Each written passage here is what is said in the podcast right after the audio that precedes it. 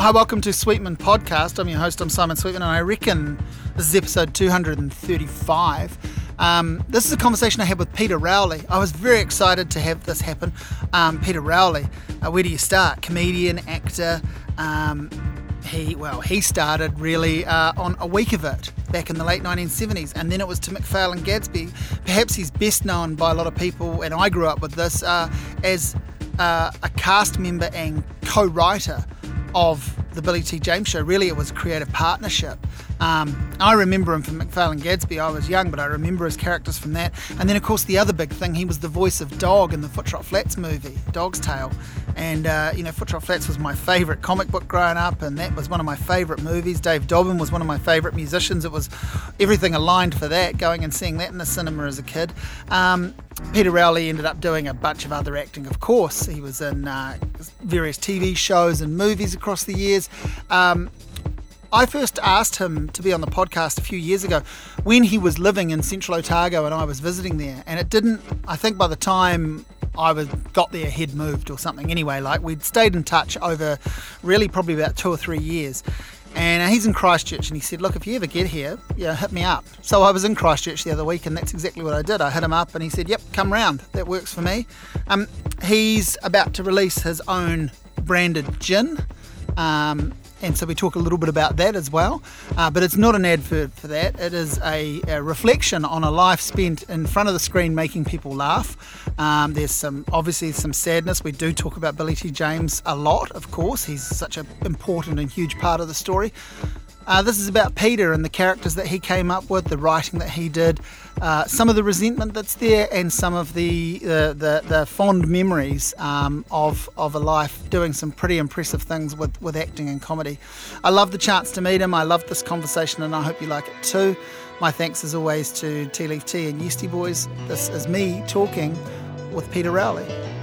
So um, it's nice to meet you. I, I don't know how we got in in touch, but just through the weird old world of Facebook, I suppose. Yeah. And I know that I, a couple of years ago, I, I inquired about maybe catching up with you, and it didn't work out. I think you'd moved on from where you were, and I was heading down there and thought you were there, and you're actually here. Yeah. Anyway, here we are now. But of course, like a lot of people, um, you would have heard from over the years. I kind of grew up watching you and hearing you, mm. and uh, and uh, you know the particular well McPhail and Gadsby and the Billy T. James show were just appointment viewing in, in my house as a child, and they were the things that um, that made me understand. I think that New Zealand was funny, or New Zealanders could be funny. We didn't know that until we saw that. Well, for me, I didn't. I know there were Fred Dagg was a bit before that and so on, but that was before me. So I got to that later. So for me, it was McPhail and Gadsby on a Saturday night, and I think Billy T. James show was a Tuesday night from memory, but that's what I remember. But but before we get into that stuff, I want to know, you know, how you came into the world and, and how you got into those worlds. Well, I suppose uh, the best way to answer that is why on earth did I end up in the business that I got into when my father yes. was uh, in agricultural aviation in North Canterbury and wanted me to become uh, a little gnome that drove around in a beaten up Dusty Holden talking to farmers about their fertiliser requirements and how come I ended up doing what I did. Well, I think possibly uh, the truth would lie uh, further in the past. As a little boy uh, with bro- a broken uh, family, um, my father and mother divorced when I was one. In, in more often the case, the offspring blame themselves for the bust up, mm. and uh, some some react in different ways. My reaction was to make people laugh, so that they liked me because I didn't think my parents did, and wow, uh, yeah. and then that was exacerbated by nine years of boarding school incarceration, mm. and it was at boarding school, you know, and I developed a sort of a bizarre sense of humour. I was always the funny boy. Um, and uh, therein lies that you know the wee edge of tragedy in the clown scenario. Um, but I, I just it, it I was at it all the time, and uh, uh, in fact they used to at boarding school uh, they used to call me Schultz after oh, yeah. after Sar- Sergeant Schultz yeah. from Hogan's Heroes, yeah, because one day I was skylarking in the back of the class and the, the uh, head, the um, master yelled, "Rally, stand up!" And uh, sir, I've just described the whole machinations of the amoeba. Now you tell me, and I said, I know nothing. and from then on, I was known as Schultz. And I also had a, a, a fantastic uh, English drama teacher there uh, who said to me one day, Rowley, I've been watching you. We're going to do a Shakespearean play, and I've been watching you, as I said, and I deem it necessary for you to come and play the fool. So it started there mm. at, at, Christ College.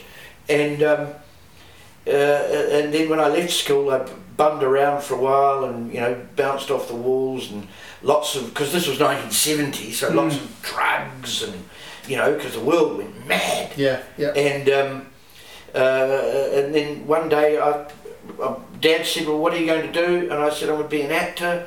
And he said to me, because he wanted me to join his company, I said, "I want to be an actor, Dad. I don't don't want to deal with top dressing." He said, uh, he asked me quite seriously, "Are you a homosexual?" Wow. Yeah. Because I want to be an actor. Yeah, yeah, yeah. And of course, um, I popped round the desk and caressed his shoulder and said, "Of course not, Dad. Don't say that. It's stupid. Get away!" You bastard. He didn't talk to me much until one day I appeared on his television set. I never told him I was going to be on a week of it. Um, mm. And I appeared on his TV, and things changed. He started inviting me back to the house. Yeah, wow. Tell, let's go back a step. When did you um, when did you become conscious of the fact that it was a broken home? that your parents have oh, separated because if it happened when you were one, yeah, you know, and we grow up in whatever normal happens to us. So when did that become? Well, about five, I yeah. suppose. Because back, backwards and forwards. Yeah, yeah, you yeah. Know, why am I going over there? Well, I got two why houses. Am I going, yeah. Okay. And then he's got, father's got another uh, woman, and who she, and then and then mother remarries. Uh, what is she? I think boarding school was probably the best place for me at the time. Right. Yeah. Yeah. Yeah. So yeah. you didn't have to be any sort of go between. No. Yeah, and and they never reconciled on any real level beyond no. beyond sharing custody. No. Yeah. Yeah, yeah. So anyway, uh, yeah. I, I joined the Court Theatre mm. in 1974 as a stage manager, and because you know I walked and knocked on the door, I want to be an actor. they, they said, well, you can't just go over and do that, but there is a position for a stage manager. And um, I got it, and I worked there for a while. And then one day I got a phone call from one David McPhail, mm. who said uh, he had a stutter back then. Peter is uh, David McPhail here, uh, starting a new program called a Week of It, and I was told by somebody that you were good at telling jokes. So could you come and audition for me, please? And so I did. Um, and then I was in the Court Theatre a few days later and the phone rang. David McPhail, speak to Peter Rowley, please. Speaking. Oh, Peter, Peter David McPhail. Look, we, have decided to offer you, uh, uh, uh, you know, a, a, court cast membership in this new uh, sketch satirical show called mm. A Week of It. Um, would you be uh, interested in that? And I remember putting my hand over the phone and going, ah! and they, uh, yeah, I reckon it'd be yeah, okay. could be interested. and, uh, I'll check my diary. Yes, I'll get back to you. um, and so it started in 1977. Now, what was that gang? It was him and John. Him and, John, Chris McVeagh. Chris McVeagh. Um, A.H. Grant. Uh, uh, AK was oh, writing. A.K. Grant, yeah. Um, he was a delightful man. Mm. Um, myself, Annie Whittle. Yeah. Um, who else? and and a few people yeah yeah yeah came in on the peripheral. A few drifters, mm. yeah, because I've, I've, I've, that there's that record of a week of it. The, the, I've still got that the vinyl long player of that. It doesn't. It didn't. It doesn't last very well. No. In any of that stuff because it was topical. Yeah, yeah, yeah. You go. Well, what are they talking comedy about? dates, no matter what. Oh, no, well, no, no. Well, well, a lot of it, but satirical yeah, comedy dates. I was going to say comedy any, does anything political or yeah. reacting to the current situation satire that yeah. dates and that and that can be really interesting if you approach it as I guess some sort of scholar if you're actually going to listen you know I, I read um, I read the essential Lenny Bruce just a couple of weeks ago and that's not something that a lot of people would take much from now but if you know who No. he is or want to know who he is, Yeah. then that then it becomes really interesting. But Yeah. of course, it's dated and borderline irrelevant, you know. But but it's a but it's foundational. Mm. Yeah, yeah. So a week of it was what live shows to begin with, or was it a TV show to begin with? Because I just I, I Oh, it know was T- it from, no, it was the TV. record. It was TV, Mm. but we used to record live Yes. at the Civic Theatre. Yeah, yeah, yeah. uh, and and uh, it was it was bloody hard work because often uh, and, and the other thing you got to remember too is that half an hour after we finished recording, it went to air. Yeah. That's how topical it was, Mm. You know. And you know sometimes you'd be walking towards the set to do your thing, to do the sketch, and someone will run in front of you with a, a rewrite Yeah, yeah. and you got to learn it as you're heading towards the the set. So that happened a bit as a bit as well. So in that sense, that was our Saturday Night Live. Yeah. Yeah, really. I mean, Yeah. you know, d- different and doesn't have the No. longevity, but essentially, and Saturday Night Live in that time was in its infancy, so it was pretty and of course. Muldoon was in power, and Mm. David Cap. David, the extraordinary thing was David, um, as you know, did a, a good Muldoon, yes. and uh, and hated Muldoon, Yeah. but Muldoon liked David. He liked being Being- lampooned. Yeah, yeah. Well, like, that, that, that seems to be the way with a lot of politicians that really they embrace the the lampooning side of it because it's because it is ego stroking, right? It Yeah. is the classic. You're either being talked about or you're not being talked about, so Yeah. it's better to so. How, so that ran for for its time and basically morphed into McPhail and Gadsby. Correct. How did that happen, and how did you get the nod? You're obviously Not part, for to be part of McPhail and Gadsby. You're obviously Oh, sure. part of the gang it and doing good work. just carry on. Yeah, it just got re- rebranded. Different letterhead. Yeah, Um, but then, then in 1981, I, I decided I didn't want to do that anymore, and I went to Auckland and worked on the Ray Woolf show for a bit as the resident clown, Hmm. which was a learning curve, but not. I wasn't that good. Um, I was restricted. Uh, you know, other people were told to write for me, and the stuff wasn't that good. But it, you know, Ray's a nice guy, and Yeah. had a bit of fun. and Um, it was a paycheck. yeah, and uh, then I did a movie with Tommy Lee Jones called Savage Islands, uh, shot up in the Bay of Islands. Uh, that was pretty cool. Um, and I only had two scenes in the film, but both scenes were just Tommy and me. Mm. And I was I was playing the part of a an 1860s uh, journalist called Louis Becke, and so I interviewed Tommy at the beginning of the film and at the end of the film, just before he escaped execution, and um, yeah, that was that was an eye opener. Um, Tommy was a, a bit of a prick until Yeah. you, until you told him he was a prick, Yeah, and then he was your best mate. yeah, You know what I mean? yeah, yeah, yeah. He was quite rude, and then one day I said to him, Tommy, you're actually a bit of a prick. And he went, hey, come here, Peter. so now, I'm, sure, I- I've got a cigar here. My, my wife's just had a, a kid in Auckland, you know, here. You know, and we got on well after. Yeah, yeah. It's crazy. Wow.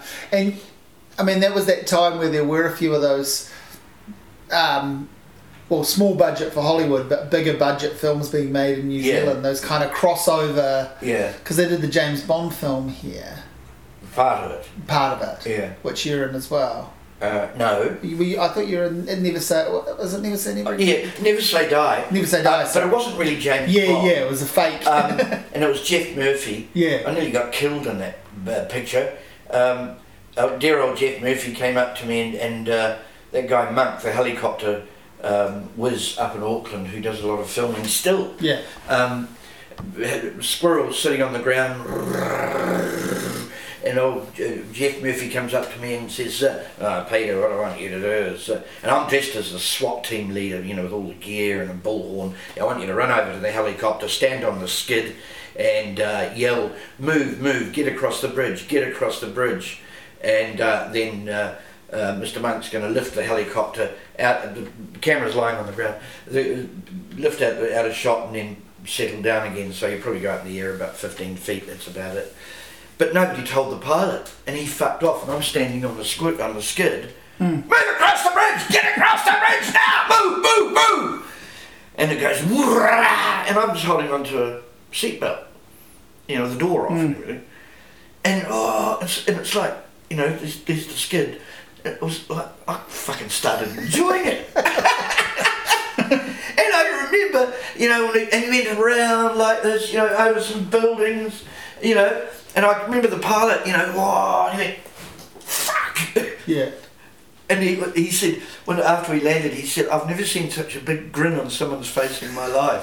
Because I was getting fucking Yeah. grouse. yeah, yeah. It was a strange era that because there was a, what was that other one? Battle Truck was around Yes, that time too, which was another. I mean, that Yankee Zephyr. Yeah, ba- Battle Truck was really formative for me because I think I was far too young to actually see it.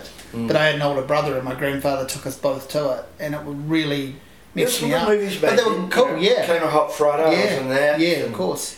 Um, I did another one called Trespassers with Patrick McGoohan, who was quite Mm. strange. Mm. Um, So yeah, you Yeah. you developed quite a bit of a jumping from film to film. Mm. I was going to ask you like, what's the the the tension for you in your life been around being the clown and being best remembered for comedy stuff, but having this idea I want to be an actor. Like, did you want to be an actor to because you were funny and be a comedian, or did you want to be an actor because you wanted to wanted to entertain? both. Yeah, yeah. but but I was typecast in this. This Yes. such a small industry, small country. Um, in in fact, when I lived in Australia um, uh, up until about five years ago, I, I, I did very little comedy. Mm. They didn't know who I was. I auditioned for drama and got, you know, I got Mm. quite a lot of drama work in Mm. television um, whilst over there, uh, and I really enjoyed that. Comedy's harder. Mm. Um, um, who's that famous uh, actor who was asked uh, on his deathbed, um, what, what, what, what, what, how do you feel about dying? And he said, well, dying's easy, comedy's harder. and um, it, it is true because the, the, the parameters of whether you are funny or not are very tight. You know what I mean? You don't, you're not a bit funny, Mm. you're either funny or you're not. That's it. Mm. Um, whereas in drama, there's a bit of slack. You know, it's you know what I mean. It's, Yeah, yeah. I found drama much easier. Yeah. Yeah. I've always thought like, you know, it's interesting. Yeah, like I mean, I've reviewed a bit of stand-up comedy, but I primarily have reviewed music, and you know, it's interesting when you review music or film, or or books. You know, people will obviously get upset with with what you say sometimes, but they'll leave you to be the reviewer because there is a magic trick to those arts as far as people are concerned. Even you know, if, if a person doesn't know how to play guitar at all, Yeah. then it's an absolute magic trick. Yeah. But with comedy, you might never be able to get up on the stage and tell a joke and make it hit. But because you because you know what makes you laugh, people feel much more inclined to have an opinion on comedy.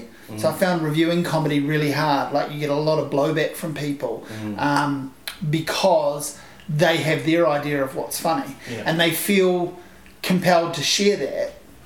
It's, Yeah, I- well, really I- I- interesting. fortunately, when when you actually do it as Mm. opposed to review it, yeah, yeah, yeah, you don't become so analytical. yeah. It's you know what I, you know I pretty much know what's going to work.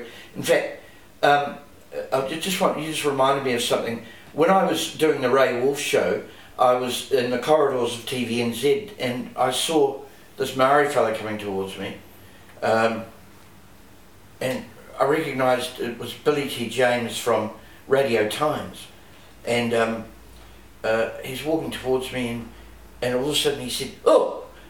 there's that honky fella from down south. And I went, "Oh, there's that horry fella from up north. And we just clicked. And we went and had coffees and things in the cafeteria.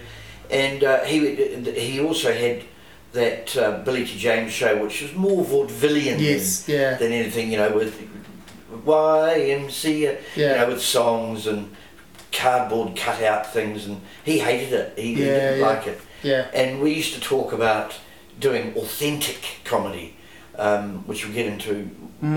uh, uh, later. Mm. But I was doing stand-up comedy in 1984 around Australia.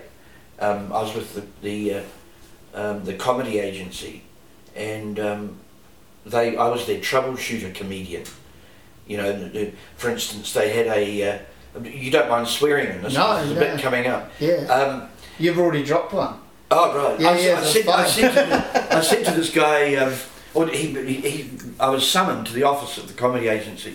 He said, "Look, we, we've got a really good venue in Tamworth. We may lose it because unfortunately we, we sent a new wave comedian up there from Sydney, and he, he just fucked it." I said, "Oh." Um, what did he do? He said, Oh, apparently he walked on stage and he said, Good evening, ladies and gentlemen. Really cracking to be here today. Uh, look, um, I'm a new wave comedian. Yeah, fuck cunt, fuck cunt, fuck cunt. Yeah. Boo! They booed him off. Yeah, yeah.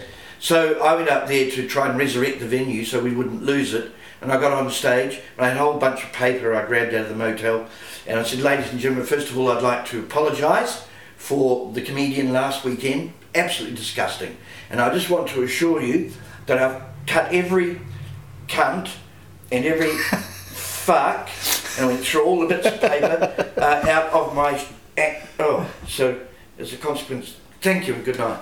And, and walked off and then, come back, come Yeah, back, yeah, come yeah. back. But you, what you're illustrating there is it is really 100% of the time all about the delivery. Oh, absolutely. You know, you won them over in the. I mean, it's a good bit, Yeah. but and and it's a great reaction. But it's your delivery Yeah. that absolutely sold you and Yeah. the bit to them, right? Delivery's number one. There should be an award for delivery. Yeah. Like you know, you know how you, you um, for instance, a Shakespearean a- a- actor gets an award.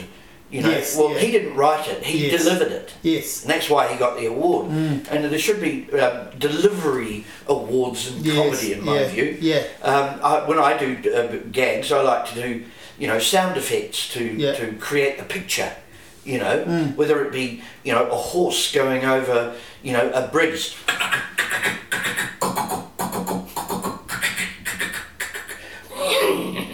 You know, what sort of thing. Mm, And you know, the audience is like that. Wow, you know. mm. Um, so I do all that sort of thing, uh, and it's the delivery once again. But anyway, I was in in uh, in um, Melbourne in, 1984, and hello, Kia ora, and it was Billy.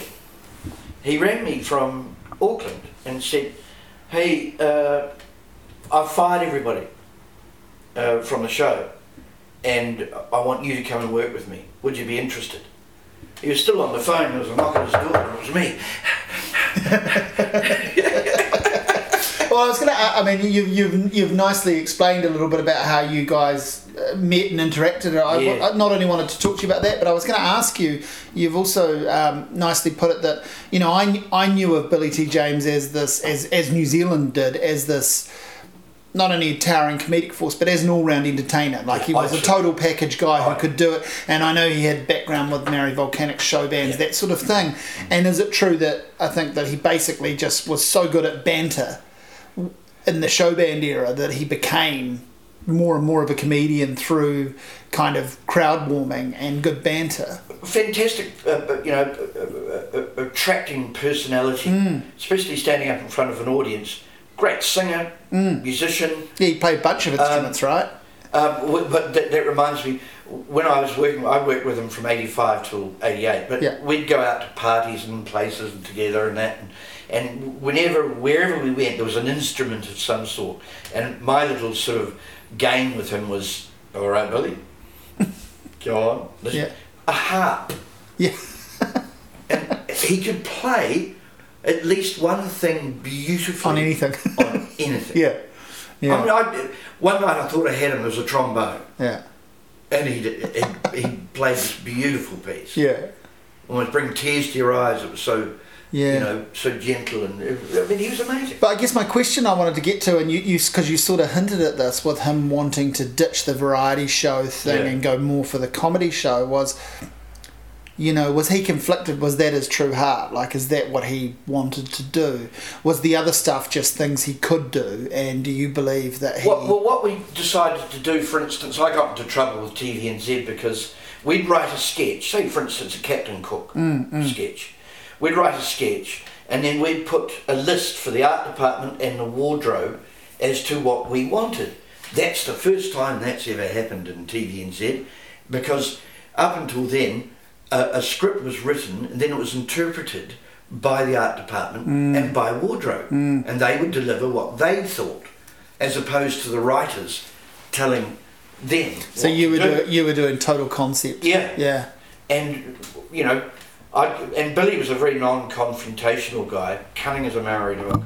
Um, he would, I'd arrive there, you know, on set, and he'd be putting his makeup on or whatever, and he'd go, Pete, have you had a look at the set? Oh, no, no, just arrived. He'd go and have a look, knowing full well that I would go, no. So you go and do that work for him. That- And I, that- I was the, the Yeah, Billy yeah. T. Rottweiler. yeah. And in fact, at one stage, uh, TVNZ said to Billy, get rid of Rowley. He's He's a, too he's a much trouble." troublemaker. Yeah. Yeah, yeah. And uh, Billy said, if he goes, I go. So now, when you look at the Captain Cook sketches, you'll see that Captain Cook was authentically Yes. dressed, not spinning bow ties and pink Mm. pantaloons. Mm. And the Maori were all looked, you know, Yeah, yeah. appropriate, and everything was. Yeah, it was high production, right? Yeah, yeah. Especially for the time. Yeah, well, well, well, Well, high production look. just yeah, just being authentic Yeah. whatever you do. Yeah. You know, for a Second World War sketch, that's you know, um, I because I, used to be into guns quite a bit, so did Billy. Mm. Um, and uh, I remember once we did the Second World War sketch of uh, a line of men digging foxholes, uh, and uh, a British officer in his ADCOM comes up and says, you know, Captain, look at these colonials, the backbone of the British Army, absolutely fantastic. And uh, here's a fellow, and it's me there, um, naked from the waist up, dog tags, proper helmet, you know, and up, so, getting ready for the big push, there, chap? Too right, sir. Jerry won't know what happened, sir. Very good, see what I mean? Bloody marvellous. And he goes along with all these men, finally gets to Billy, who's sitting beside uh, a hole that another bloke's digging, and he taps Billy on the helmet. He goes, hey, oh, oh, sir. Um, so you're going to give Jerry what for, are you? Uh, is that why you're digging the hole? Oh, no, no, it's honey for a tea. um, you know, words to that effect. But when I got down to the set, it was wrong rifles, uh, the wrong helmets, a few holes in the ground, and that was it. So I made a phone call to a friend of mine who arrived with 303s, a Vickers machine gun, um, fucking camouflage nets, uh, and, and ammunition boxes, and just blew TVNZ Mm. away. Mm. And they got very snotty, but it looked great. It looked spot on, you know, and that's the way we insisted. And that's why a lot of the sketches look so good. Some of the jokes are a bit lame, but it doesn't matter. Billy sold everything. Yeah, I was going to say, you know, there was some great writing, there's some great jokes, loads that stand up, Mm. but um, the ones that, as you say, like I mean, they can't all be bangers for a start on any show. They can't, you can't hit it out of the park every time. But Mm. what you can do is you can, you can fool people into thinking it's better because it looks so good or it's delivered so well. Yeah. And and I uh, that's my memory of, of that show in particular was that everything pretty much on it worked one way or Yes, another. Yes. Some absolute because we would go to school. We threw a lot of shit out. Yeah, yeah. But we would go to school as, as you know, pretty young kids and repeat the stuff the next day. Yeah. And and it was hilarious to us, you know. And I was thinking like, you know, obviously there's been a bit of talk about this already and I know you've you've you've talked about this already, but in the whole idea of, you know, the show a show like that wouldn't get off the ground today, people would be unhappy with some of the content. Um, those jokes were cut to me, and I think I knew this as, a, as an eight year old or whatever I was, I really think I knew this.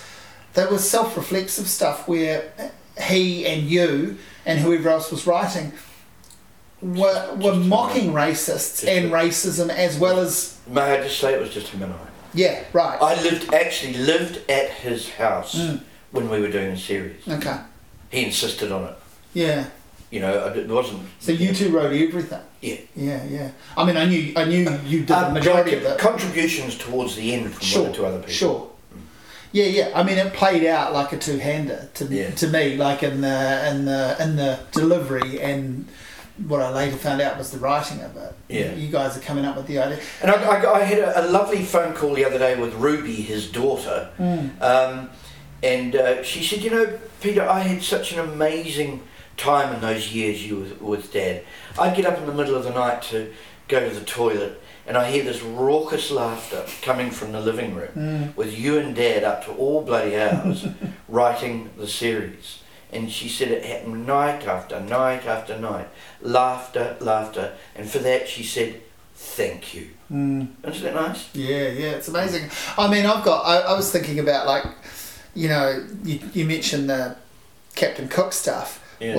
And there's that one where you're kind of offering, and and this was a recurring thing, but there's that one where you're kind of offering the the various gifts to the Maori, Mm. and he's Billy is turning everything away, and then you hold out the can of Steinlager, and he just lunges at it Mm. and goes to scull it straight away. And Yeah. that that is a classic example of the sort of joke that today people would go, "Well, I'm really offended by that. That's a racist stereotype." Yeah. But it's mocking the racist stereotype. It, it's it's sending it up, Yeah. you know, and it's it's challenging people to laugh at that stuff, right? Because to me, political correctness is the cancer of, of uh, uh, intellectualism, uh, and, and it means nothing to me, especially with, with regard to comedy. Mm. And as Ricky Gervais says, you know, remember if you're offended, you're the probably probably the only one in the Mm. room, if not a very small percentage of people who are offended. So why don't you fuck off? mm-mm. you know, and that's how I feel about comedy. Mm. Comedy, in, in Henry VIII's day, the only person that didn't get his head chopped off for telling the truth was the court jester.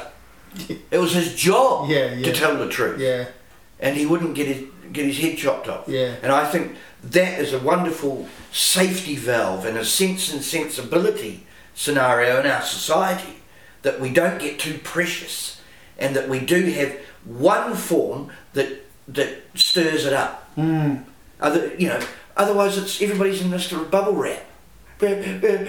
Fuck off. Well, I think also the, the at, at its very best, that stuff you guys were doing, there were clever puns and again, you know, great great acting, great delivery, but there were clever puns and jokes on jokes that stood out away from just the comment on, on race and, and society in New Zealand, which was powerful anyway. Like to me, the one that is in my mind the whole time is when he's painting the bonnet of the car. Yeah, yeah, yeah. You know, it runs around the corner. I said the porch, not the Porsche.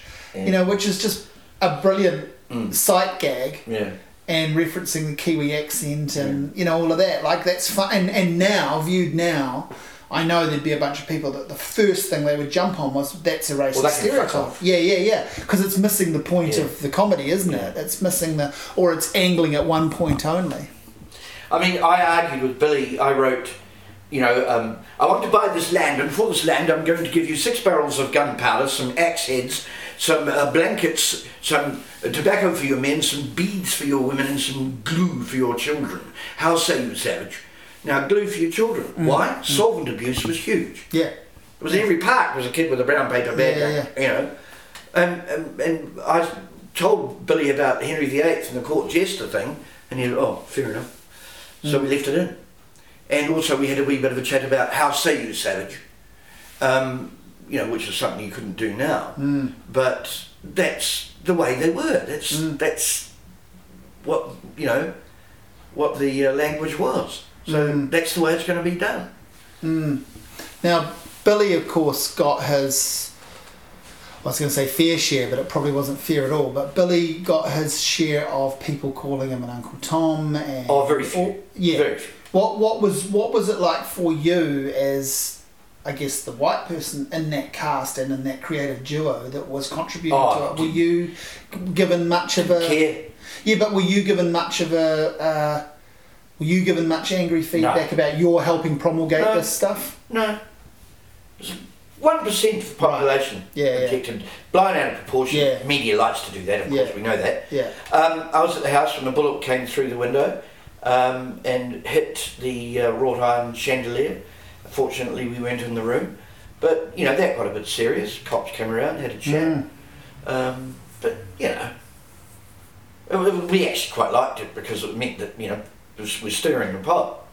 We wanted to stir the pot. Mm. You know, it's great. Bring it on.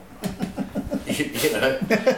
Um, Yeah, so so very uh, much blown out of proportion that scenario. Yeah, yeah. And in the middle of this, um, the Footrot Flats movie. Yes. Which uh, I watched just the other day for the first time in many years. Oh right. And I thought, and, and I, I shared shared it online, and people were saying, you know, "Geez, what's that like now?" And I said, "Well, I, my feeling is, which is understandable, the animation is dated considerably, of oh. course. So it actually played like something from the mid seventies. Yeah. But the voice talent, the writing, the the the overall the characters, the overall feel of it, I thought it still works, you know, because yeah. it's an enduring New Zealand classic. But and the great cast of people.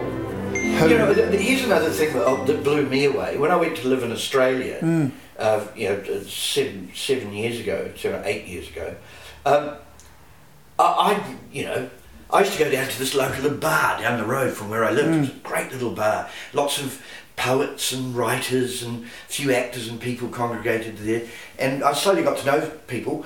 And some this Australian bloke said to me one day, he's, he's Peter, uh, you, you're an actor, aren't you?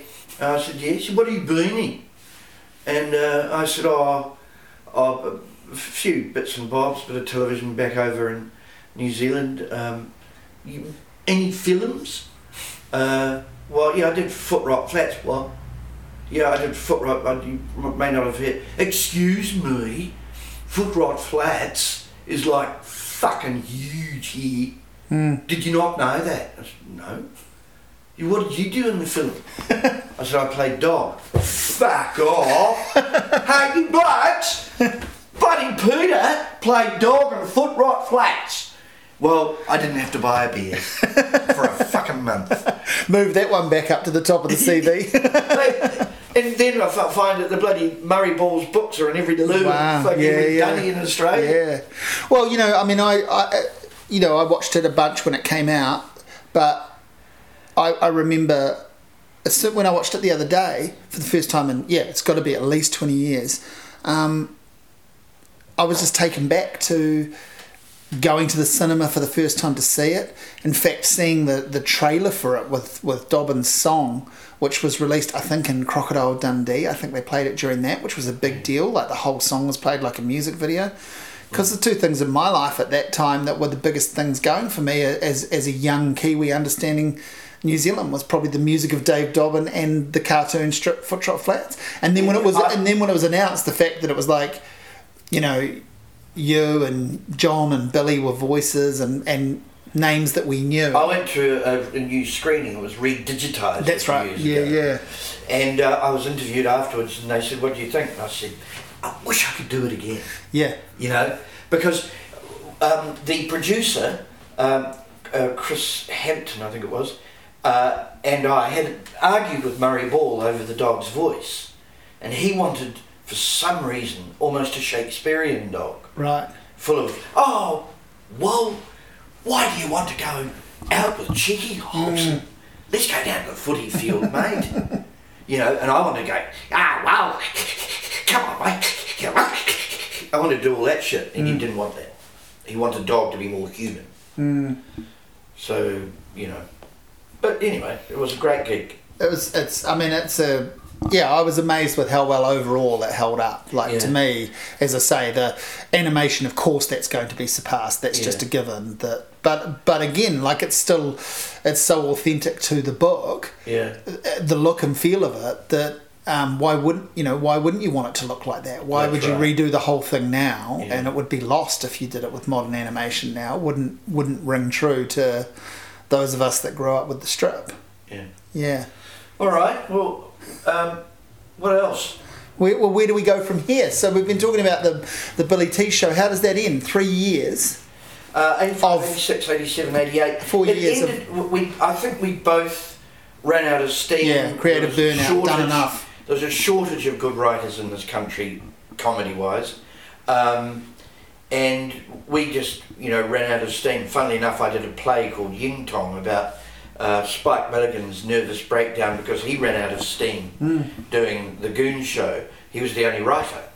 And that's kind of how I felt a wee bit in 88. And then Billy went on to do that um, uh, sitcom about him being Yeah, a radio yeah, yeah. station, and I did Yeah. one episode of that, but it, it didn't really work. That didn't well. work. No, Yeah. Yeah. Um, I was I was going to be mean and call it a shitcom because it wasn't great. no, it, was, wasn't. But I think yeah, he probably knew that first of all. yeah. did. Yeah. Um, but he, you know, he took the money, and Yeah, so yeah. he should. And Yeah.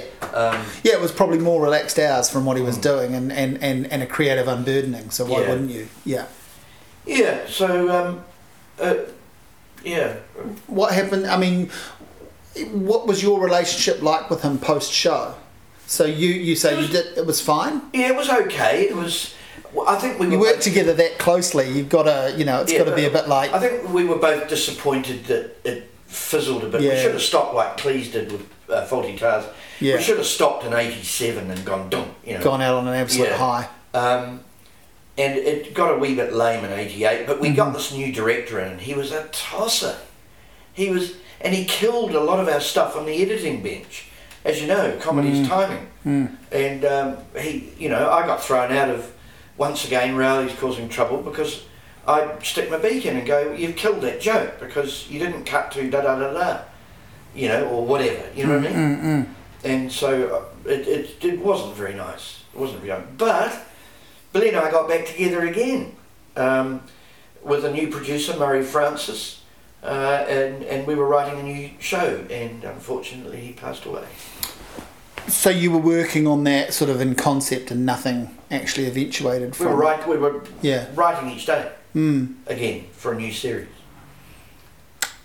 What did you know about his health around that time? He was telling everybody he was fine. I mean, I remember us doing one sketch uh, with uh, Barry Crump, where we, we, Billy and I were fishermen, and he drives up as a, a ranger and says, "I "See your licenses," and Billy takes off and down the river running, and uh, Crump hops in his Toyota Land Cruiser and rushes after him, Mm. and Billy stops and he's holding up his license. And Crump gets out and goes, well, What are you run for? You've got a license. And he says, Yeah, I've got one, but my mate hasn't, and I'm away the fuck. you, you know, going, with two big trout. Yeah, yeah. Um, but if you if you look at that sketch, you'll see he's fucked after Yeah. that run. Right. And, th- and then it started to occur, the unfortunate cardiac stuff started to occur. Mm. And uh, but but even after he'd had the heart replacement, uh, Bob Newhart, um, the the heart replacement, he was telling people he was fine, but as it turns out, the uh, uh, cardiologist was telling him that it's not. He was going to go, Right. So he was he was brave facing it, and, and he was and- just saying, "Oh no, I'm fine," yeah. you know, and carrying on. Mm. And so, I mean, I, I I sort of remember the the news of it. I can't remember exactly how I would have heard about it. Probably just on the TV news that night. How did you hear about it? I was I was in a hotel room in Wellington. I'd been asked to be a um, speaker, stand up comedy, whatever you like to call it, at the um, the annual uh, rugby union uh, awards dinner uh, at, at this big hotel in, Au- in so like an after dinner speaker, in Wellington, yeah. MC. And I was in the hotel, and it came on. Billy T. James passed away. Well, I just blubbed, because and I was shocked because he'd been telling everybody he was fine, Mm. and you know, and I was looking forward to getting back up to Auckland after this gig to continue writing, but no. And uh, I, I remember walking. Uh, it's fuck, pull yourself together. Um, you know, uh, show must go on. Blah blah blah. And I'm walking down the corridor towards the big doors to the conference centre, and uh, this fucking boom mic came around the corner, and then a bloody cameraman and a reporter, Peter Rowley. What do you, what, do you- what can you What say about the passing of Billy?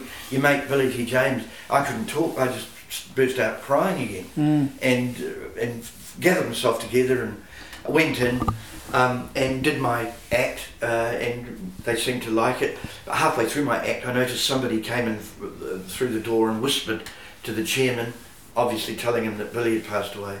Um, and because nobody, nobody in the room knew, Mm. uh, because Yeah, they, yeah, they yeah. were in the room. Yeah. Um, and uh, and he he uh, everybody you know, very funny Petey. Um, and the chairman stood up and said, "Ladies and gentlemen, I have some very bad news." and uh, it's um, it's it's rather horrible, really. And and and Pete's best friend and the man we all love, Billy T. James, has passed away. Well, there were 500 people in this mm. thing. It was huge, dude. You know, husbands and wives mm, and things like that. And the the oh was like a roar. It was like a roar. And then the chairman said, and by the way, um, Peter knew before he came on. And I, Billy got a standing ovation. Yeah. They went mad. Yeah. And people were crying. I was. You know, it was just amazing. Wow. The the outpouring for, for that guy. Now you remember that moment with good reason, like that, especially one of the toughest gigs of your life, I imagine. Yes. yes. Um, what happens immediately after that for you? Like, oh, I'm, not, I'm not trying to pry into the entire grieving oh, process, but I mean, yeah, what, what what's the next natural reaction? Oh, well, I, I went out and got pissed. yeah. I got hammered with a couple of mates. Yeah. Crying and drinking. Because mm. it's an amazing thing, you know, Morecambe and Wise, it, uh, you know, you very rarely in this business hook up with somebody to that extent. Yes you know, it's very rare because it's such an ego-filled kind of industry to be in. Mm. So everybody's fiercely protective of their own copyright, so to speak. Yeah, yeah. You know what I mean? Yeah. They're very, you know, it's very, very. Uh, uh, uh, well, I was going to use the word insular, but um, but then you meet up with somebody that you click with and you share that whole thing. I know it was Billy T. James' show. Yeah, yeah. But you know the the the amount of influence I had as the the white fall guy yeah. was quite extraordinary because he allowed it. Yes, he wanted it, and it's very obvious for anyone if they were to watch yeah. the shows yeah. now. As I say, it's a total two-hander. Yeah, and and you know that, that's why I was so sad because something had been severed. I had an arm dropped off. I was going to say you're. I'm not trying to be callous here, but you're essentially grieving two things. You're grieving the loss of a friend, yeah, and then you had a business interest with him that was rekindled. I didn't worry about that. No, no, but at some yeah, point, I didn't worry about that. Of course not. But at well, some point, at some point, that has to come into contemplation yeah. eventually. That yeah. like, well, actually, also, not only is there no more him, which is incredibly sad, mm. and it's sad for everyone because, as you say, national icon. Yeah. But also, there's no more work with him. Like you can go and do other things, and you do go and do other things. Yeah.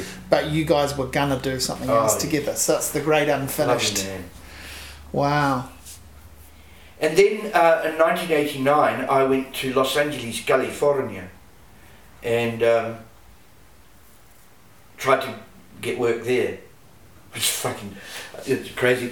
I um, while I was there, I got a phone call from a Jewish uh, producer who'd done who'd made quite a lot of money out of a few seedy kind of high school, um, you know, 80s soft porn high school films. Mm. You know. Um, but anyway, he rang me, Ben Ephraim, and uh, he's I think he's originally from New York because he you know he talked like that. You know, hey, Peter, it's Ben Ephraim here. Hey, listen, uh, you know, I'd like to uh, uh, audition you for a new film. I'm shooting with Cheech from Cheech and Chong. Would you be interested? Of course. So I went up to his house in Beverly Hills um, and interviewed with Cheech. Got on really well, Cheech. Very cool guy. Mm uh, and it was a, a, a, not a very very good film, and and and, uh, it was called Shrimp on the Barbie, and it was going to be shot here in Australia. Yeah. And they were going to give me sweet FA money and but fly me back to LA.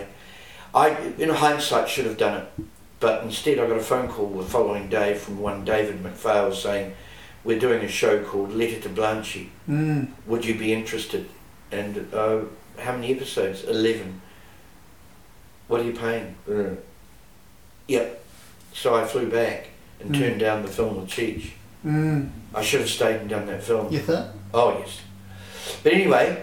Um, why? Why? Just for the just for the experience of it. It was of, a huge door opener. Yeah, and I, yeah. And I had a TVNZ cameraman who went over there a couple of years later to LA, and he was at a big party, and some guy went up to him and said, "Hey, you're from New Zealand, are you not?" Yes. Do you know a, a guy by the name of Peter Rowley. Uh, yeah, I do. What's wrong with that guy? What do you mean?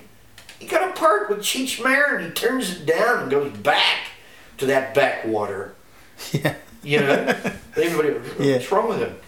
Um, but uh, you know, So that was door closed, you reckon?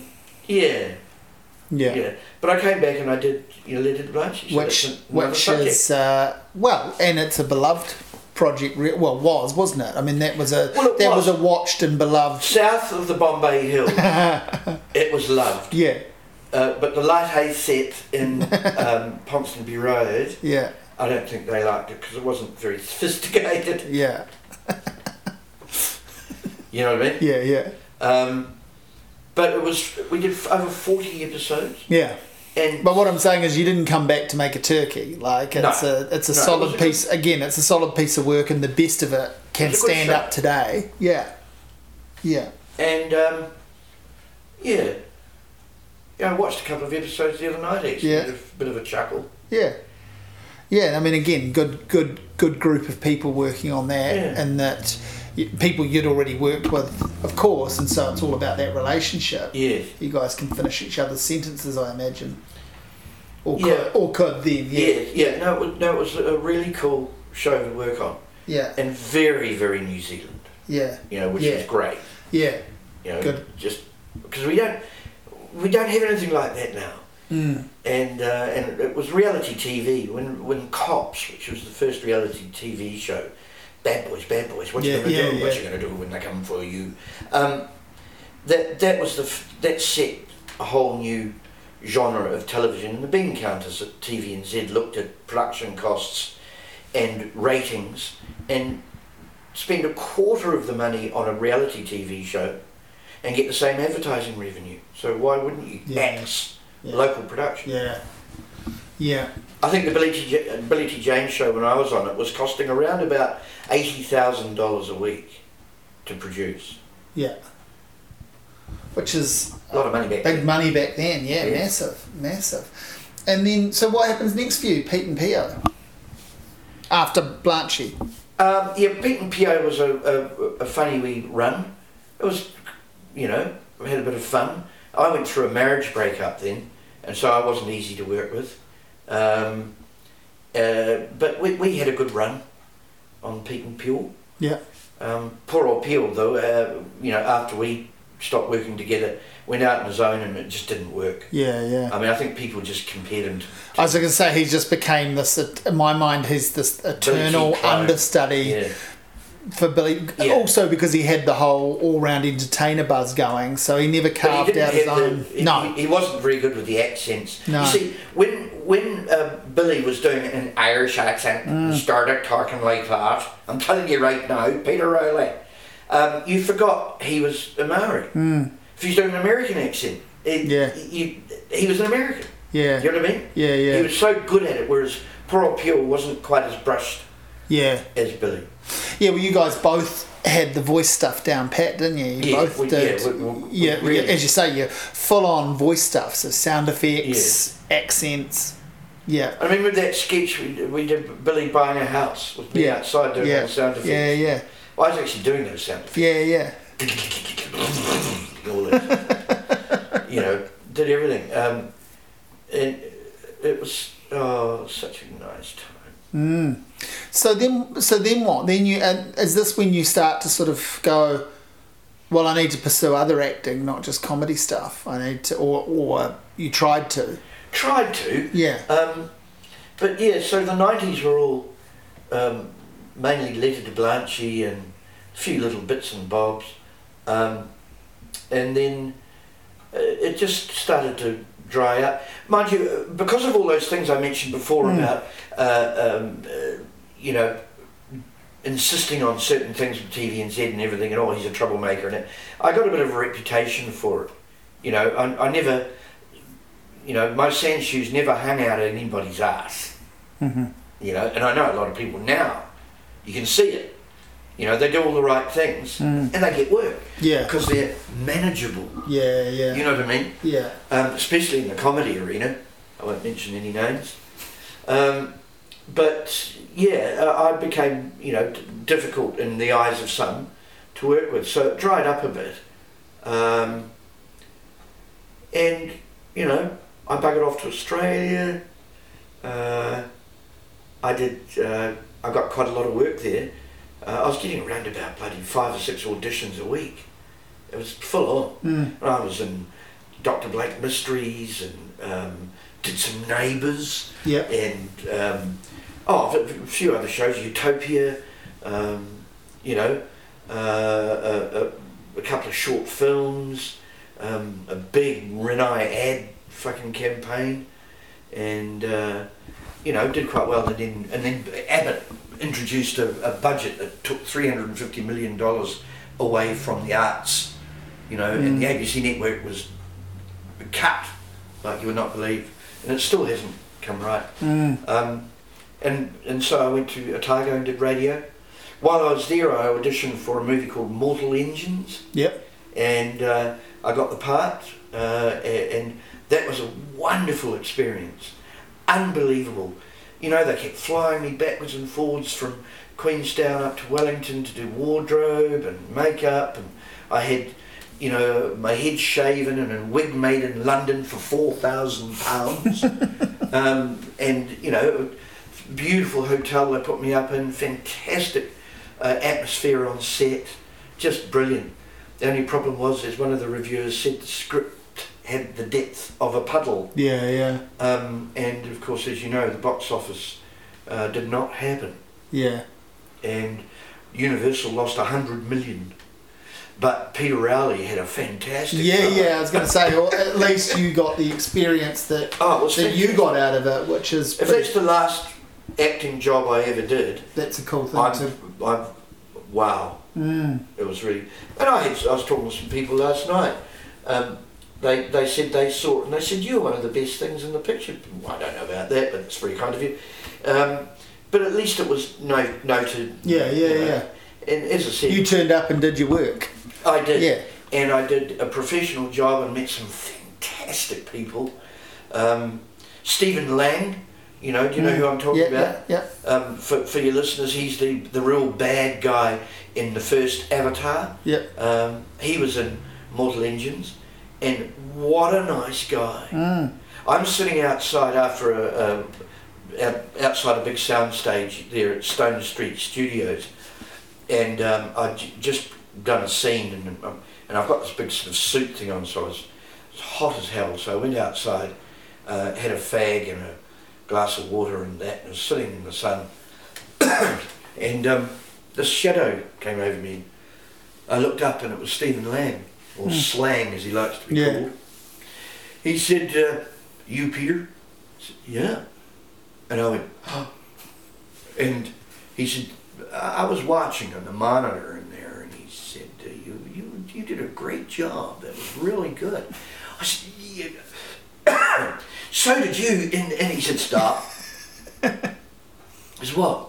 He said, I'm talking about you, not about me. it was good work, pal. You know what I mean? Yeah, yeah. And he took his time out to. That's pretty classy, isn't it? Yeah. You know. That's uh, pretty cool. cool. was that? Yeah, yeah, yeah, yeah. Because those those guys on those sorts of jobs don't need to do that. That, no. that means they want to, and that's that really speaks volumes, doesn't it? I was it's, flabbergasted. Yeah. Um, that was great, and uh, I got on very well with uh, the lead actor, uh, Robert Sheehan, um, young Irish actor, mm. and I feel sorry for him because he was.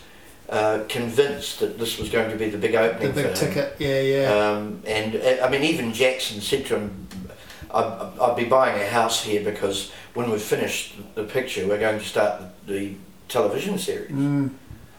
No, not to be. And and poor old Robert, you know, oh, we used to go out in the town and have fantastic time. Yeah. And um, yeah, I hope he's all right. I, I suspect he's back in England now. Yeah, yeah. So you've, I mean, that's a that's a lot of acting when you line that all up. When you go back to well, essentially the late seventies, but certainly the the early eighties in terms yeah. of movie acting. Yeah. And and you know, like, and you can look you up on IMDb, and there's a lot of there's a lot of credits. Yeah. It's a lot of work, and then a lot of TV work. Yeah, the well, it was. I was very and, and I was very privileged Yeah, to work with the best. Yeah, You know what I mean? Yeah. Fuck. You know, I just happened to be in the right place at the right time. Uh, you know, to work with McPhail and Gadsby, Billy T. James, some of the people in those movies. Um, you know, it's just incredible, incredible. Have you? Um, I mean, we've talked a tiny bit about this, but have you had difficulty with the idea of feeling reduced down to being like a support player? Like you know, you know the deal that you and Billy were essentially a creative duo, Yeah. but it was the Billy T. James show, Absolutely. and then his passing puts him on a level of being a memorialized Yeah. Kiwi, and you become the somewhat forgotten figure in that story a little, a little. Yeah. Um, yeah, that's natural. That's yeah. normal, especially in this country. Yeah, You know, uh, I mean, if I'd got got to the success that I, I, I got here and worked with the people and you know amazing shows, if I'd been in even in Australia, but United States or England, I'd still be in work mm, because you, you, you just carry on. mm, Whereas here you don't. mm, And also here it's such a small industry, and, and also as I said before, you know because of uh, the the nature of the change of television with Yeah. reality TV yeah, and yeah, all that sort of thing, it's yeah, it's you know I've got to get off this horse and and go and do something else. That Mm. horse is now being put out to pasture. Um, but I don't mind, and I never minded being a support role. I always did, uh, I loved um, oh, um, Denholm Elliott. Oh yeah, yeah, I yeah. mean, uh, he was never the star, yeah, yeah, yeah. but on a lot of occasions stole the show. Yes, that's right. You know what I mean? Yeah, yeah, and yeah. he was always in work. Well, I was thinking when I was when I was trying to work out how to phrase that, I was thinking like there's such, and I mean this sincerely, there's such honour in being a really great either support player or part of an ensemble or you know like Yeah. there's there is so, it's so important and I think like the the best of your work or you know I think about Mac, McPhail and Gadsby skits and stuff you know the best of your work that's exactly what I always think of and see is here's someone who it was really good at what he did and it works because of maybe every person on on there but you can you can sort of not see you working but you can feel that you're doing the work Yeah. you know Yeah. it comes across Yeah. Yeah. you know what you were doing And the thing was that you you you, you did it so consistently. yeah yeah You, you got good at it. You know, Yeah. like, um, I was always asked to play, uh, especially in uh, McPhail and Gadsby, um, American Newsreader. Yeah, yeah. You know, good evening. This is Ted Cole for NBC. Tonight. And, you know, you know, I used to do all Yeah, those. yeah, yeah, and, yeah. And the, I mean, Jon Gadsby used to get vehemently jealous because Yeah. he couldn't do an accent yeah yeah you know, and uh, and people would come up to me, and you know, and, and say, "Oh, that was really great." And of course, I could see John fizzing. He he hated it. Very talented man, but just could not do an Mm. accent. Mm. You know, but like Temuera Morrison, very Mm. talented man, but can't do the accent. yeah yeah yeah Whereas Cliff Curtis can. Yeah, yeah. Now there's a few from that era that are no longer with us, and a few that are um, drifting away and stuff. Are you in touch? Are you in touch with, with, with many of those guys? Not really. Um, uh, I, I heard recently that quite a few actors now are doing real estate. Um, uh, no, not really. I've never really hung out with actors. I'd far rather hang out with pilots or, Mm, mm. you know, because I've, I've, as you may or may not know, I've got my I- pilot's license. Yes, I was going to say I wanted to move to that. I was going to say you're. Um, you know, you, you, you didn't want to go into the family business, No. but you did fall in love with one aspect of it. Yes, I did.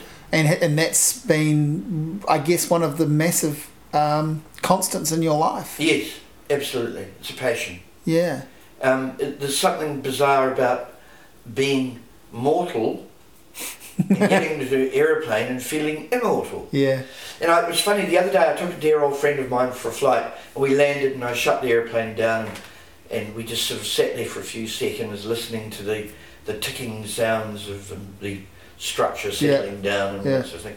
And I said, isn't it amazing to think as a species that we're sitting inside this machine, and everything, everything that this machine is made from is from out of the ground. Yeah. Everything. Mm. And we've reconfigured the substances that we get out of the ground into a usable format, shape it all, stick it all together, we climb inside it, and go up in the sky. That's fucking amazing, Mm. isn't it? Mm. We're not supposed to fly. I mean, No, it's a total magic trick to me. It's, it, it, it it's- is just extraordinary, and and, it, and you know, I've I've got about 600 hours up now, but which is not a lot compared to some of my mates. Yeah, yeah, yeah. Um, but, but you know how to do it, and you love Yeah, it, and you've yeah. and you've um, and I'm current. I'm still yeah, doing it. you're still doing it. Um, Billy T got into it a little bit. Was that through a tiny bit? Was that through you, or Uh, was that just a, a thing No, he was he always into? had a fascination with helicopters. Right. He, but Billy T was a Yankee file.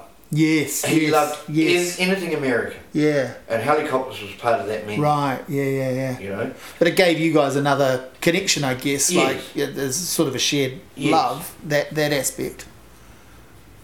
And uh, yeah, flying flying to me is, uh, in fact, I I I often think I, I got into the booze business a while ago in 2005 and got ripped off by uh, Lion Nathan. Hmm. Um, and I always thought, why am I doing it? It's because I want, uh, I want an aeroplane. I want to fly. Yeah. I don't care about houses and cars and Mm, mm, stuff like that.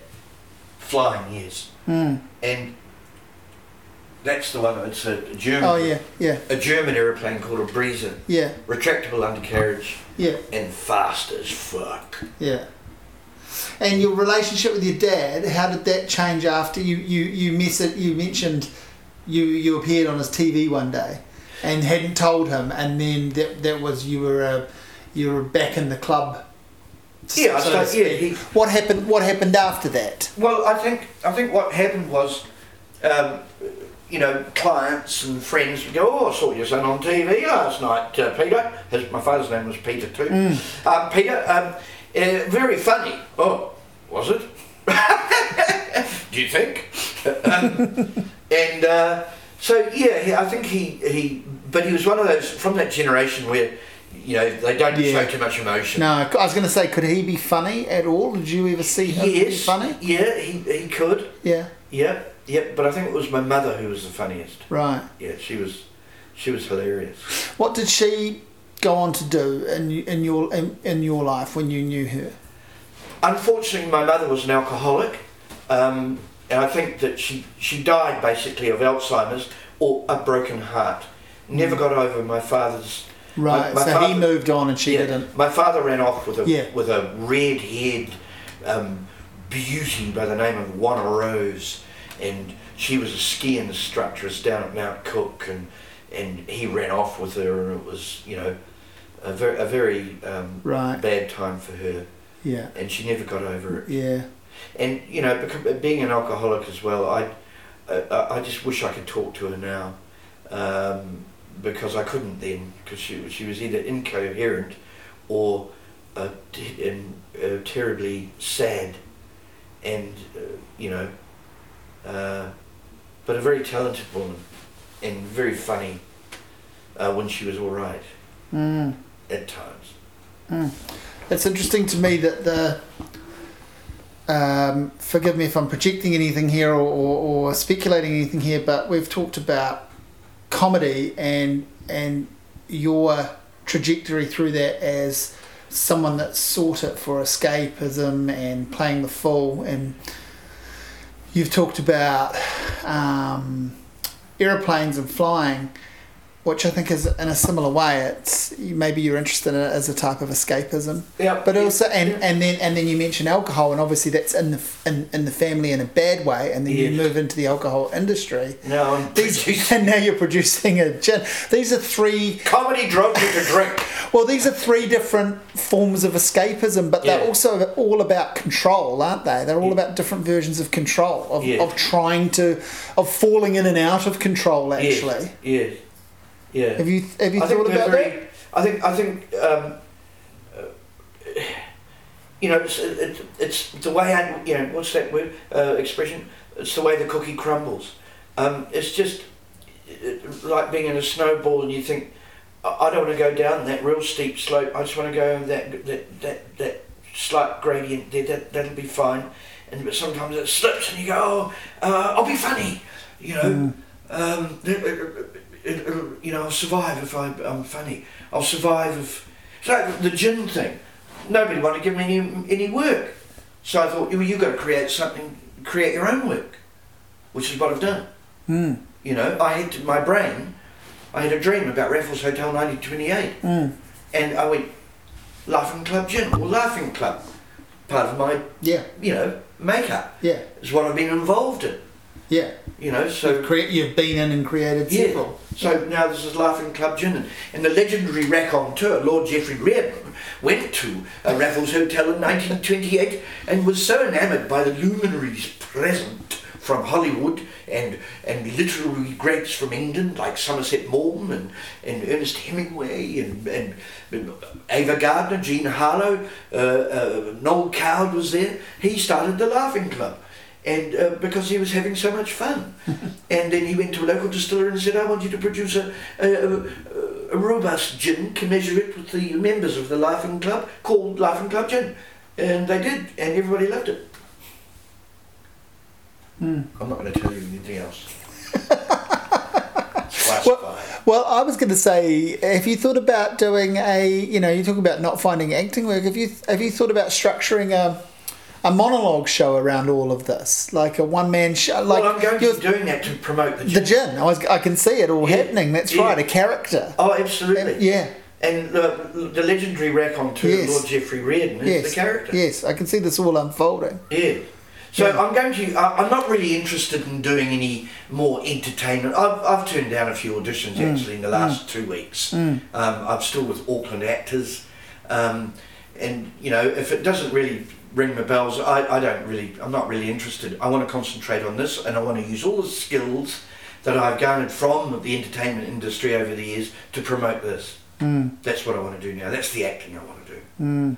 Mm. And I'm going to do a tour from North Cape to Bluff uh, and wowing all the distributors and bars and just wowing people going to, you know, the, the, the Art Deco uh, festivities and Napier. Oh yeah, yeah, yeah. All that sort of thing. I'm doing yeah. all those. Yeah. And, you know. Mm. Yeah, yeah, yeah. And what about writing your story down? Your actual story. Peter Rowley. Yeah, yeah, yeah. Oh, I thought about it. I came up with the title. Yeah. Stop showing off.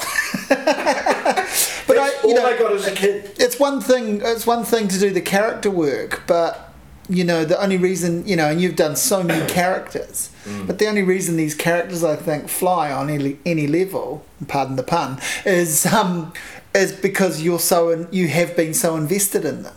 Yeah. You know whether through escapism or not there's yeah. parts of you in these characters. Yeah. Yeah absolutely. And there's stories there's stories there to to put i mean you know even you know taking a meeting with cheech you know? Yeah. How many people get to do that? You know, like yeah. that's a story. That's a hell of a story. And you must have a few more. I mean, you've talked about a couple of other, you know, producers and directors and actors in the com- in the, just in the context of this conversation. Yeah. But there must be several more anecdotes.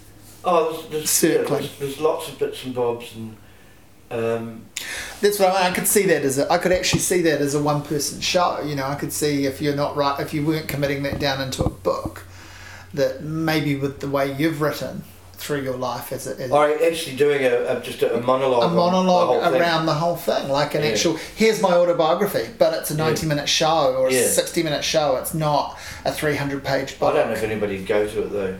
Thanks for your. Uh, Thanks for your support. You can listen to this back, and you'll go. You're going to listen to this back and go. Hmm, he's got an idea there. Maybe I'll move that. Will you listen to this back, or are you not? Does, uh, does it go on, on Facebook or? It will do. Yeah, it'll go. Yeah, will it. you listen to it? You'll yeah. cut it a bit, won't you? Uh, I don't know. No. No. How long is this? Well, two, three hours? Nah. Hour, hour, we're, we've only got an hour and twelve minutes. Yeah. Yeah. Is there any? Uh, uh, should we wrap it up? Do you think? Is oh, there, any, yeah, is there anything else you want to put across? Um, You've given the gin a bit of a plug. You're welcome to do a bit more on that if you want to. But is there anything else you want to? You know, is there anything you wish that I'd asked you that I haven't? I feel like we've had a pretty good chat. I mean, I've never, think it's been I've never met you before, we, No. and we haven't talked that much online. no. Uh, just a, a, and and we've interacted a tiny bit. I see your posts. You see some of mine. I've quietened down quite a bit on Facebook. Yeah. Did you get told off? No. No. You just No, you're just I- giving it a break. I got sick of people sort of, you know, uh, being incredibly judgmental and and being a bit nasty. And Right. It's Towards you directly, or just in yeah, general? yeah. Okay. If, if I made a statement, you know, a while back about Muslims or something, Okay. you know, um, uh, I, I'm, a, I'm an atheist, so whether it be Christianity or Islam, whatever, uh, I'm, I'm just totally against religion. Right, it's, yeah, yeah, yeah. been a destruction of, of our people for too long and it's still going on. Yeah. Um, but anyway, moving right along. But, well, I was going to say we won't dwell on it, but you can say that in a conversation like this. Yeah. But if you put that in a post on Facebook, you, Yeah. you kind of learn eventually that you are sort of asking for it in yeah. a way. Yeah. Like, yeah. And I can't be bothered. yeah, yeah. Well, there's your whole day gone, right? Yeah. There's your whole day gone. Yeah, it can't be You get get behind in your in your in your gin uh, distilling. uh, most of my stuff now is, is aircraft. Yeah. The odd um, photograph I've taken or whatever. Yeah, yeah. Um, but you know, I just I, I just wish the best for anybody who wants to embark on the entertainment industry because it's a bloody tough one in this country. And I say to people, look, if you really want to get into it, do some groundwork here, but go to Australia. You know, it's a bigger. Go to a bigger pool. Yeah. It's absolutely. You know, as I said, I know. But there is a more. I mean, you, you know, you hinted at, at it before, and, and and sounded like you weren't too too enamored of it. But there is a a pretty um, sustainable comedy industry happening in Auckland now. There's a lot of stand up. I mean, I'm not sure that I like there it. is, yeah. I'm not sure I like a lot of it, but Yeah. there's there's TV shows happening and there's uh, Yeah. a major amount of stand up work, and obviously And it's a younger person's game and all of that. TV3 but bless their cotton TV3 socks. went for it, didn't they? They, they are more inclined to Yeah. do it than TV and Yeah, yeah. TV Three went for it and Yeah. and and um, embraced the possibility that it might fail for a little while. Yeah, I mean, a lot of it's on demand as yeah, well. yeah, yeah. It's not, not mainstream. No, but you you look at things like um, um, Urzila and Rose Matafeo having like actual Netflix level comedy specials yes, now. That yeah. that's pretty extraordinary. And ob- It is. obviously they're both internationally travelled comedians, but that's pretty extraordinary. And uh, Rhys Darby, I guess, has got some too. Um, that that's pretty amazing. Yeah. That it's got to that level. But Yeah. that doesn't make it easy. That's right for anyone. And the other thing too is it's a different style of comedy now. It's Mm. observational comedy. Um, I mean, back in the day, mine being in a sketch show environment right from fucking late seventies. Yeah, yeah. It's you know beginning, a middle, and an end. It's a it's a gag. You know. Yeah, yeah. It's got a punchline. You know what I Yes, mean? yeah, yeah, yeah. Whereas observational comedy, like you know Billy Connolly. Yeah, or yeah, whatever, yeah, yeah. Um, Shaggy dog stories yes, and, yeah. and and and reflections. But you you know you and you're not only done sketch comedy. It's it's been very pointedly satirical sketch comedy. Yeah, well, it, it started out being like that, Yeah. and then um, Billy and I never did satirical stuff at all. Well, I don't I don't agree with that. I reckon you did. I, I think I think it was very No. satirical. We no, we never did satire. Satire is political. Yeah. I still, Satire, satire is I still think you were doing political stuff. It might not have been. It might not have been the um, the reason for No, the creation. social. It was it was more. Yeah, was no- we never mentioned prime ministers. We never mentioned uh, politics and, at all. Mm, Never did. no, but it's It still More like you know history. yeah. Maybe politics and history. But there's social satire, and Yeah. there's and there's you know New, the New Zealand that you were commenting on Mm. was, I guess it still is, but the New Zealand that you guys were reacting to then was so fervently Labour or National only, Mm. And th- those were the only two options really. The smaller parties were completely. Yeah, but we, we never talked about. No, you didn't. But Yeah. by virtue of talking about New Zealand, Yeah. people could put No. the value that you know they, they could put the Don't know value if I it. agree with you. Okay. Well, you're Okay. you know you're you know again you'll listen back to this and then you'll go oh he was right. No, you'll you'll listen to it and you'll go. I won't listen to it. That's why I'll- it'll go. I'll- that's why it'll go up unedited. Have you ever looked at some? Rowley's bloody stuff on Billy. Oh no, he's right. I've looked at heaps. no Of, satire I've looked at heaps of it, and and, and um, I won't I won't sort of pitch an essay on it that it was satirical, but I'm pretty sure it was. I just think maybe you guys um, were were actually even cleverer than I'm already giving you credit for. Mm, God, heaven forbid. Yeah. Um, no, uh, so yeah, I think possibly we've covered everything. Yeah. That's a pretty cool story. There's lots in it. There's lots of things that you've done. Lots of people that you've connected with and interacted with, and lots of people that your work has touched. I had a wonderful time on a, on a movie called Tommyknockers. Oh, yeah, yeah, the Stephen King one that was made here. Yeah. Yeah, what was that, about 1990 Yes. ish? Yeah. Up in Puhoi. Yeah. It? kind of a terrible film, and um, I was just listening to a podcast about it, like uh, a, a Stephen King podcast, and they they get people to talk about the book and the film, and I watched it and liked it, and I loved it because man, I was just getting into Stephen King, and here was a film shot in New Zealand, but as I understand it, it's it's not one of the well remembered ones No. in Stephen King territory. What was your experience on it? I had a wonderful time. Yeah. I'll never forget um, um, the, the bald-headed actor. He was in uh, Beverly Hills Cop. Um, D- Doug, no, not Doug. Was it with Ashton or uh, A- A- Ashton or something like that? Um, American actor, and it was really bizarre. We we had the scene. Well, I'm a patrolman in this squad car, and he's also got in his squad car, and we we're we're f- panicking about the safety of a woman cop in a country station, and we drive down this road, and I did this big, you know, cross the bloody gravel car park, the big slide, he did a big slide, and then we run into the front door um, exterior of the police station cut. Two weeks later, we shoot the interior. Yeah. All right. Yeah. And I'm standing there and right, quiet on set, quiet on set, right, turn over, frame. And just before the guy said set on camera, that guy actually said, Peter, I went, what? He went, and slapped me across the face. He said, do it to me, do it to me. I said, what? What? He said, do it to me. I went, action! You go look in there! You know? Yeah. And I thought, fuck! He did. He came up to me and he said, What do you think of that? Method acting there.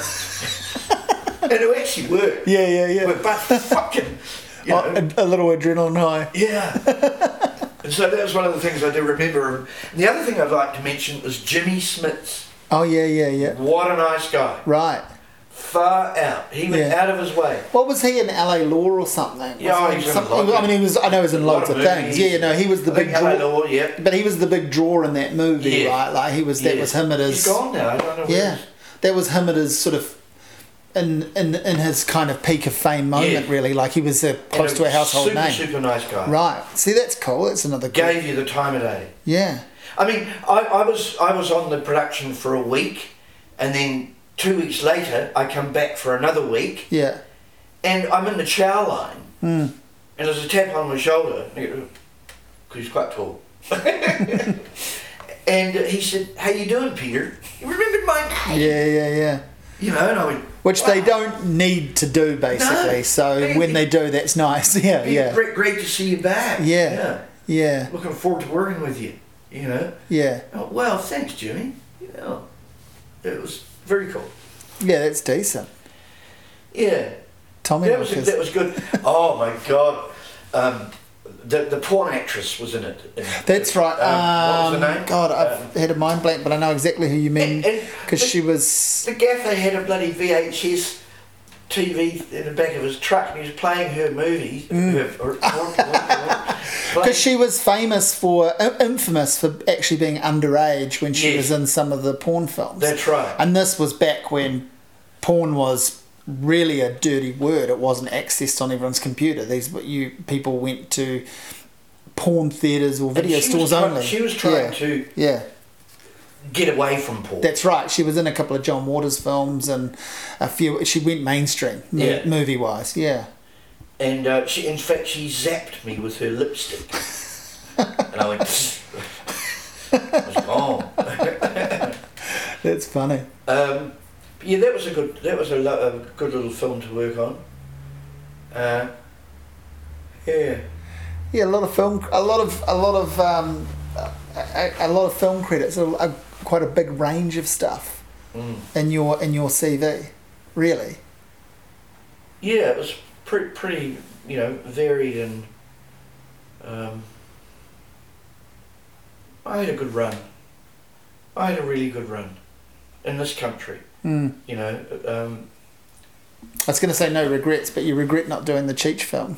I do regret anything- that because yeah, I, I think a door could have opened Yeah. there for me to get more and work. instead it didn't. Yeah. Definitely didn't. Yeah. But in saying that, and as you sort of alluded to before, you know, uh, Letter to Blanchy. Yeah, you came home and you did something that, that was worthwhile Yeah. and lasting. Yeah. Like you didn't just come home to film a thirty-second TV spot No. and um, that's forgotten or, or ridiculed. Yeah. You know, like it's. And I was, I was thinking, like you know, one of the uh, whether you you must know this, but some of those Billy T James um, sketches have a big time other life now, and one of them is the marijuana one, the children's presenters. Yeah, that was quite extraordinary. That's that seems to do the rounds all the time now, like Yeah. passed around and yeah. It's funny because uh, Billy and I thought about that whilst we were uh, having lunch on set one day, and um, we had this conversation about um, Saturday morning. The parents have had a party on the Friday night. They're still in bed as fuck, and the flotsam and jetsam of the party is still present Yes. in the living room where Yeah, the kids yeah. are watching morning TV. yeah, yeah. And I said, well, what, what about teaching the kids how to roll a joint that's probably still sitting there? you know, and and uh, he said, yeah, yeah, and and and have a competition, yeah, yeah. Um, so we asked the uh, the wardrobe to get us some, some sort of, you know, uh, what do you call them, jerseys that had cars. Oh on them, yeah, you yeah, know, yeah. you know, and and some soft toys, throw it around, and we'll do it. And the director said, well, well, there's no script, and I need to shot list the cameras. You know, it's three Mm, cameras, Mm. and I said, well, Billy and I know the beginning, the middle, and the end. All right, we know we know. it, Okay, what I suggest is you um, lock us off on a two shot. Okay, uh, an MCU two shot, uh, and tell the other two cameras to be on their toes for close ups of what we're doing. Oh, okay. So we did it. One take. One take. Mm. And, um, oh, they didn't want to put it to air. I was going to say, what what um, Oh. trouble did you get? We, Billy and I, uh, well, what hoops did you have to jump through Oh, to get that one? meeting after meeting. Yeah, and um, they finally said yes. And because I've seen some YouTube comments uh, of the clip where people from overseas are like, "This is fucking incredible," and people are going, "You know, this actually aired back Yeah. in 1986 Yeah. or whatever." And uh, people are like, "How the fuck did that go over the line?" Sort of thing, you know, Yeah. like it's and we, yeah. we, we stole not not the nine o'clock news. We stole for, for the end, but we, I mean, what, what do you do with it now? yes, yes, You just hacked. Yeah, and it was something that not, nine o'clock news did with, um, but it wasn't, you know, marijuana wasn't it? Mm. Just, uh, but it was a good, a good finishing line, and there's a prize for the biggest hat. You know, good gag, a really good gag. but um, yeah, we, we, we did break a bit of ground. You know, Yeah. you know, even something like, "Where did I get my bag?" Oh yeah, I was going to say now- we used to go we used to go to school and say that, you know. Yeah. Well, what are you? Act it out. Maoris and Yes. thieves? Yeah. Yeah. Yeah. Is that what you're saying? You know? Well, no. Well, it's like the Porsche Porch one. It's Mm. it's it, it was it, well, it was directly um, taking the piss out of a famous TV ad at the time, Yeah. Lands for Bags. Wasn't it? That was what it was, Yeah. Lands for Bags. I mean, we- bag, we- bag, of course. But we, it's we it's did a couple. yeah. We, we had um, dear old Bruce Allpress, who should be mentioned here, who's Yeah. passed away. Um, lovely man. Um, he comes out of the uh, shop with Annie Whittle as his partner, and says, "Where did I get my bag? Uh, I met you in a pub, didn't I?" love?" you know, um, that was and and Billy Billy came up with that. Yeah. His one. Yeah. On the street. Yeah, yeah. We were shooting. Yeah. He said, "Grab that wig, man." And uh, I went to the director and said, "Billy's going to walk towards the camera along the street. He's got one." I said, "Oh, is he mic'd up?" "Uh, yeah. Yep. Right. Action. And just yeah. Fantastic. I mean, we used to say that at school. We used to act it out. Yeah. You know, walk down the corridor with the bag, and try and do the do the voice and the accent. Nothing, um, nothing racist in our intention. Just copying something we Yeah, thought was funny. funny. We just thought It's it was funny. funny. Forget. It's like uh, I love the whole um, Morgan Freeman being interviewed uh, about Black Lives Matter, and he said, um, uh, the interviewer said, "So you so you, you don't care?" And he said, "No." No, he said, "No, I don't." And and would you stop calling me a black man, and I'll stop calling you a white man? Do you know what we are? Two humans. We both think very Mm. similar things. Mm. So if people would stop using that terminology, black man, white man, no, stop. Humans. Forget the. fu- It's all skin deep. Mm, mm. Yeah, And, and I agree with it. I do, I do too, but it's a, a bit easier for a, per- uh, you know. I'm not saying he never had hardship in his life at all, or or didn't experience racism, but he, he comes from a position of power and privilege now, where it's a little bit easier in his life for him to comment on the that. racism card. Get over it. Don't place importance on it. If you don't place importance on it, it becomes insignificant, which is what it, it is, really. Yes, past prejudices, disgusting, but get over it now. It's like the like the gay thing, you know. Um, we're going to a gay parade. Why? Why? Why? You know, you don't need. I accept gay people. Have all my life. I've been in the industry where they're more prolific than just about anywhere else, and and I just think, look, get over yourself. Get on with your life. You don't have to prove anything to me, and I don't have to prove anything to you. You know, Mm. just just enjoy life. I, I, I, I am not racial in any. I found out my father was anti-Semitic, and just before he died, I was shocked Mm. in my own family. I couldn't believe it, and I don't care. I've got Jewish friends, I've got black friends, I've got green friends, I've got, you know, Mm. all sorts of friends. It, it doesn't matter to me. And I especially like a particular race of people if their food's cool. You know, Asian. I love Asian food. I love. My next door neighbours are Chinese. Fantastic people. Fantastic people. And, you know, uh, it's just, it, people are so offended by everything. It makes me want to puke. Mm. Get over yourselves. Sort your own life out and stop worrying about anybody else's. You know, don't give importance to the negative. That's my thing. Yeah. Don't give importance to the negative. I, I end it there. but I like to finish off. Um, I like Billy Connolly and uh, he uh, uh, he was in Dunedin a wee while ago and uh, uh, he said, Christ, it's cold here. I can't believe it. No, seriously, it's it's, it's colder than Glasgow and uh, uh, they put me in a wee boutique hotel. It's great, great, beautifully placed here. And uh, I'm in my bedroom and I got a wee fire. Ah, but Christ, I woke up in the middle of the night and oh Jesus Christ, there were embers still in the fire, but they just weren't cutting the mustard. And uh, I fucking rolled over in my bed and I felt a wee lump in my bum and I grabbed it. It was a cube of ice. So I threw it in the embers and it went da da da da da da da da